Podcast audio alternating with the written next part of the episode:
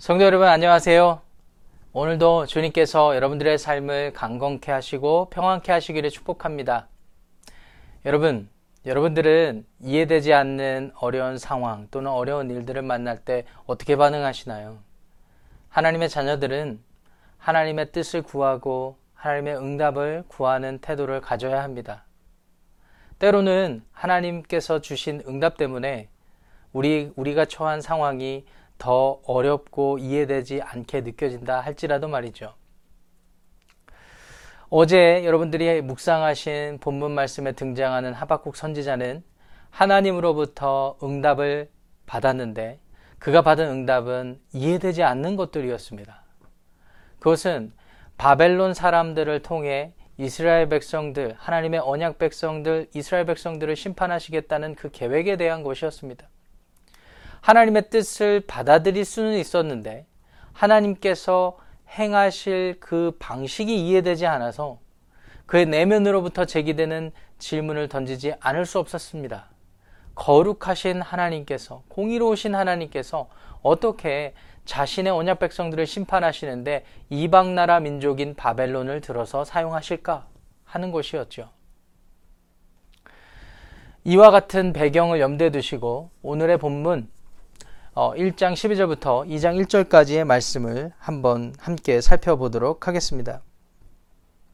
선지자가 이르되 여호와 나의 하나님 나의 거룩한 이시여 주께서는 만세 전부터 계시지 아니하시니이까 우리가 사망에 이르지 아니하리이다. 여호와여 주께서 심판하기 위하여 그들을 두셨나이다. 반석이시여 주께서 경계하기 위하여 그들을 세우셨나이다. 주께서는 눈이 정결하심으로 악을 참아 보지 못하시며 폐역을 참아보지 못하시거늘 어찌하여 거짓된 자들을 방관하시며 악인이 자기보다 의로운 사람을 삼키는데도 잠잠하시나이까? 주께서 어찌하여 사람을 바다의 고기 같게 하시며 다스리는 자 없는 벌레 같게 하시나이까? 그가 낚시로 모두 낚으며 그물로 잡으며 투망으로 모으고 그리고는 기뻐하고 즐거워하여 그물에 제사하며 투망 앞에 분양하오니 이는 그것을 힘입어 소득이 풍부하고 먹을 것이 풍성하게 되미니이다.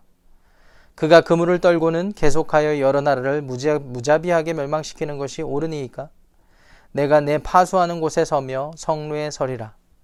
그가 내게 무엇이라 말씀하실는지 기다리고 바라보며 나의 질문에 대하여 어떻게 대답하실는지 보리라 하였더니 아멘. 하나님의 말씀입니다. 지금 하나님으로부터 갈대아인 즉 바벨론 나라와 민족들을 통해 이스라엘 백성들을 심판하시겠다라는 그 하나님의 응답을 들은 하박국 선지자가 오늘의 본문 12절을 보니 그 하나님의 거룩하시고 영원하시며 그리고 공의로우신 하나님의 성품을 인정하는 대목이 나옵니다. 그가 이렇게 인정할 수 있었던 그 근거에는 하나님께서는 반드시 악을 심판하시는 분이시고 또 사랑이 풍성하신 하나님은 그가 선택하신 언약 백성들, 특히 악을 행하지 않은 선한 언약 백성들은 하나님께서 구원해 주실 거라는 소망이 그의 마음속 깊이 단단히 자리 잡고 있었기 때문입니다. 그런데 하나님의 응답을 들어보니 하나님께서 행하실 그 심판의 일과 과정 가운데 바벨론 사람들을 들어 사용하신다는 그 말씀이 선뜻 이해되지 않았던 것입니다. 그래서 오늘 본문 13절에 보면 이렇게 질문을 하죠. 주께서는 눈이 정결하심으로 악을 참아보지 못하시며 폐역을 참아보지 못하시거늘 어찌하여 거짓된 자를 방관하시며 악인이 자기보다 의로운 사람을 삼키는데도 잠잠하시나이까. 지금 하나님께 이렇게 질문하고 있는 거예요. 선지자가 지금 하나님께 던진 질문 속에는 그의 굳건한 믿음이 그리고 소망이 담겨 있었습니다. 그 선지자 하박국 선지자 이렇게 생각하고 있었죠. 하나님께서 어떻게 하나님 자신의 백성들을 바다의 물고기들처럼 그리고 연약한 벌레들처럼 내버려 두실 것인가? 그리고 공의로우시고 선하신 하나님께서 어떻게 악한 이방민족 바벨론 나라 백성들이 하나님의 언약 백성들을 핍박하고 고통을 가하면서 그 모습을 기뻐하고 즐거워하게 내버려 두시겠는가? 그리고 나아가 그들이 범한 악행으로 말미암아 그 바벨론 사람들이 풍족하게 되어지고 그 풍족한 것을 찬양하고 재단에 분양을 하는 방식으로 기뻐하고 그것을 즐길 수 있도록 내버려 두시겠는가 라는 믿음이 있었습니다. 그와 같은 믿음에서 던져진 이 하박국 선지자의 질문이 17절에서는 이렇게 표현되죠. 그가, 즉, 바벨론.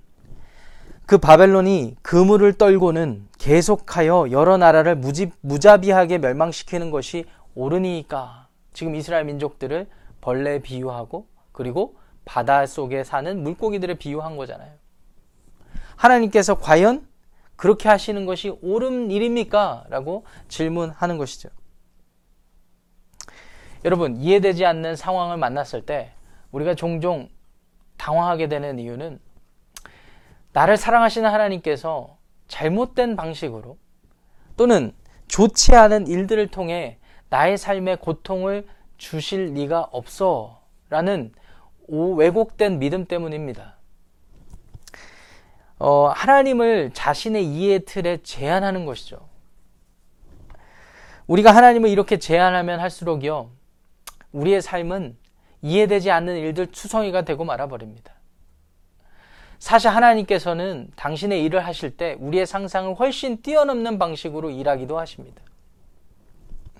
그것이 때로는 우리 눈에는 좋지 않은 방식으로 보인다 할지라도 말이죠. 그저 우리가 이해하지 못한 것인지를 이해하지 못하고 깨닫지 못하고 그냥 하나님께서 좋지 않은 방식으로 일하신다 이렇게 받아들여 버리는 거죠. 그런데요. 그 결과는 항상 선하고 아름다운 아름답다는 사실을 기억하시길 바랍니다. 하나님께서 자신의 독생자 예수 그리스도를 십자가에서 죽이심으로 우리의 구원을 성취하신 일들을 떠올려 보십시오. 우리들의 눈에는 인간들의 눈에는 그것은 악한 일이고 저주받은 일이고 그것은 불행한 일로 보일지 모르겠지만 하나님께서는 꼭 그 일을 하셔야만 했고 예수 그리스도께서 직접 걸어가셔야 됐던 그 희생의 길을 통하여 우리에게 구원을 허락하시지 않았습니까? 비록 우리 눈에는 좋지 않은 방식으로 보였지만 그 결과는 우리에게 기쁨과 또 소망을 안겨주는 구원을 허락하셨으니 말입니다. 성도 여러분, 여러분들이 이해되지 않는 어렵고 답답한 상황을 만났을 때 여러분들의 생각과 계획보다 크신 전능하신 하나님을 기억하시길 바랍니다. 그리고 여러분들을 위해서 십자가에서 죽기까지 희생하신 예수 그리스도를 신뢰하십시오. 그리고 믿음을 통하여서 하나님을 전적으로 의지하는 그와 같은 삶을 살아 나아가시기를 주님의 이름으로 축원합니다. 자, 그렇다면 우리가 이렇게 이해되지 않는 상황 속에서 어떻게 하나님을 신뢰한다는 것을 표현할 수 있을까요? 그것은 하나님의 행하실 일들을 기대하고 소망하는 일을 통하여서 가능합니다. 사실 어제 본문, 오늘 본문 이렇게 보시면 하박국 선지자가 질문을 계속 던지잖아요. 이렇게 선지자가 질문하는 행위는 절대로 불손한 것이 아니었습니다. 솔직한 질문을 통해서 하나님의 응답, 하나님의 답을 지금 구하고 있기 때문입니다. 비록 그가 응답받는 과정 속에서 혼란함과 어려움이 있었던 건 사실이에요. 그런데 이렇게 진지하게 하나님께 나아가서 질문할 수 있었던 선지자 하박국은 그 질문하는 그 행위 자체로 하나님 앞에 자신의 믿음을 고백한 것입니다. 표현한 것입니다. 하나님이 이 일들을 행하실 것이고 하나님이 자신의 삶의 주인이라는 것을 그 행위를 통하여 질문하는 것을 통하여 기도하는 것을 통하여 증명해냈다라는 것이죠. 자, 이 같은 사실은 2장 1절에 나타나는 선지자의 태도를 통해서 우리가 잘 알 수 있습니다. 내가 내 파수하는 곳에 서며 성루에 서리라. 그가 내게 무엇이라 말씀하실는지 기다리고 바라보며 나의 질문에 대하여 어떻게 대답하실는지 보리라 하였더니 파수꾼들이 지키는 성루에 올라서겠다라는 이 말은 하나님의 일들이 언제 어떻게 이루어지겠다 하는 그 과정을 보겠다는 기대감을 나타낸 것입니다. 여호와께서 무엇을 말씀하실지 어떻게 대답하실지 보리라는 말씀은 하나님의 응답을 기다리겠다는 소망을 나타내고 있는 것입니다. 결국 하박국 선지자는 하나님의 응답을 구하면서 자신의 믿음을 표현하고 있는 것이죠. 그의 삶으로 말입니다. 여러분, 하나님을 향한 믿음은요, 전적인 신뢰, 하나님을 향한 믿음은 될 대로 되라는 식의 자포자기한 마음의 상태를 의미하지 않습니다. 하나님을 전적으로 신뢰한다는 것은요, 하나님의 약속을 붙잡고 하나님이 행하실 일들을 기대하며 소망하는 것입니다. 비록 이해하기 어려운 상황을 만난다 할지라도 말입니다. 또, 비록 이해하고 어려운 상황에 처한다 할지라도 그것이 깨달아지지 않는다 할지라도 여전히 하나님의 자녀들은 하나님의 행하실 선한 일들을 기대한다는 거예요. 이것은 구약시대 많은 하나님의 백성들이 예수 그리스도를 통해 구원받을 수 있었던 이유가 되기도 합니다. 하나님을 향해 전적인 신뢰, 하나님을 전적으로 의지하고 믿습니다. 라고 할 때는요, 하나님께서 앞으로 행하실 일들이 무엇이든 간에 비록 그것을 내가 알고 있진 못하지만 깨닫지 못한다 할지라도 그 일이 어떤 일이든지 간에 선하신 하나님께서 모든 일들을 행하시고 그 일은 반드시 옳다는 사실을 인정하는 것입니다. 비록 이스라엘 백성들이 이스라엘 사람들이 구약 시대 이스라엘 사람들이 메시아로 오시는 예수 그리스도를 알지도 못했고 깨닫지도 못했지만 그들이 보지도 못했지만 하나님을 전적으로 신뢰한 구약시대 하나님의 백성들은 하나님의 전적인 신뢰, 하나님이 행하실 일들에 대한 신뢰까지 다 포함된 믿음이었기 때문에 그 믿음이 그들의 삶을 구원했다는 사실을 기억하십시오. 그래서 여러분, 언제나 여러분의 생각과 계획보다 크신 전능한 하나님을 기억하시길 바랍니다. 그리고 십자가에서 죽기까지 희생하신 여러분의 구주 예수 그리스도를 기억하시길 바랍니다. 그리고 그분을 인정하시길 바랍니다.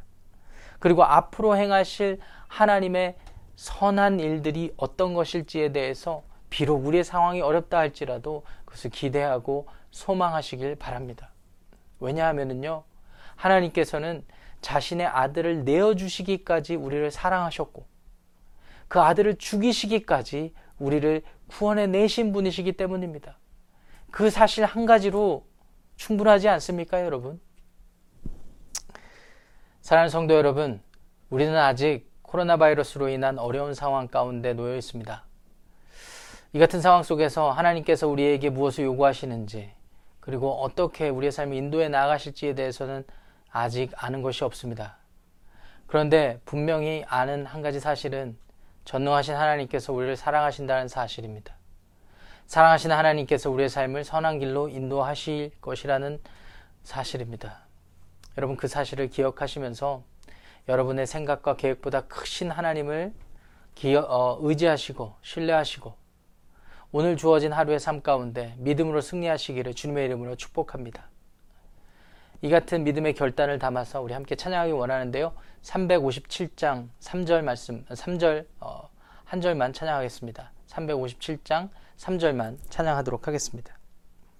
끝까지 이긴 자에게 흰 옷을 입히고 또 영생 복을 주시니 참 기쁜 일일세 이 어두운 세상 지나서 저 천성 가도록 주 예수 믿는 힘으로 온 세상 이기네 믿음이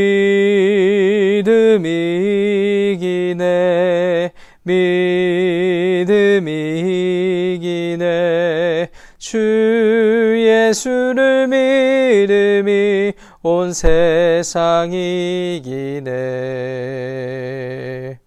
아멘 기도하겠습니다 사랑의 아버지 하나님 감사합니다 오늘도 말씀을 통하여서 참된 믿음이 무엇인지 하나님을 전적으로 신뢰한다는 것이 무엇인지를 배웠습니다. 그렇습니다, 아버지. 아버지 하나님께서는 언제나 우리의 생각과 계획보다 크신 분이시며 우리를 사랑하시되 우리를 선한 길로 인도하시는 분이신 것을 기억합니다.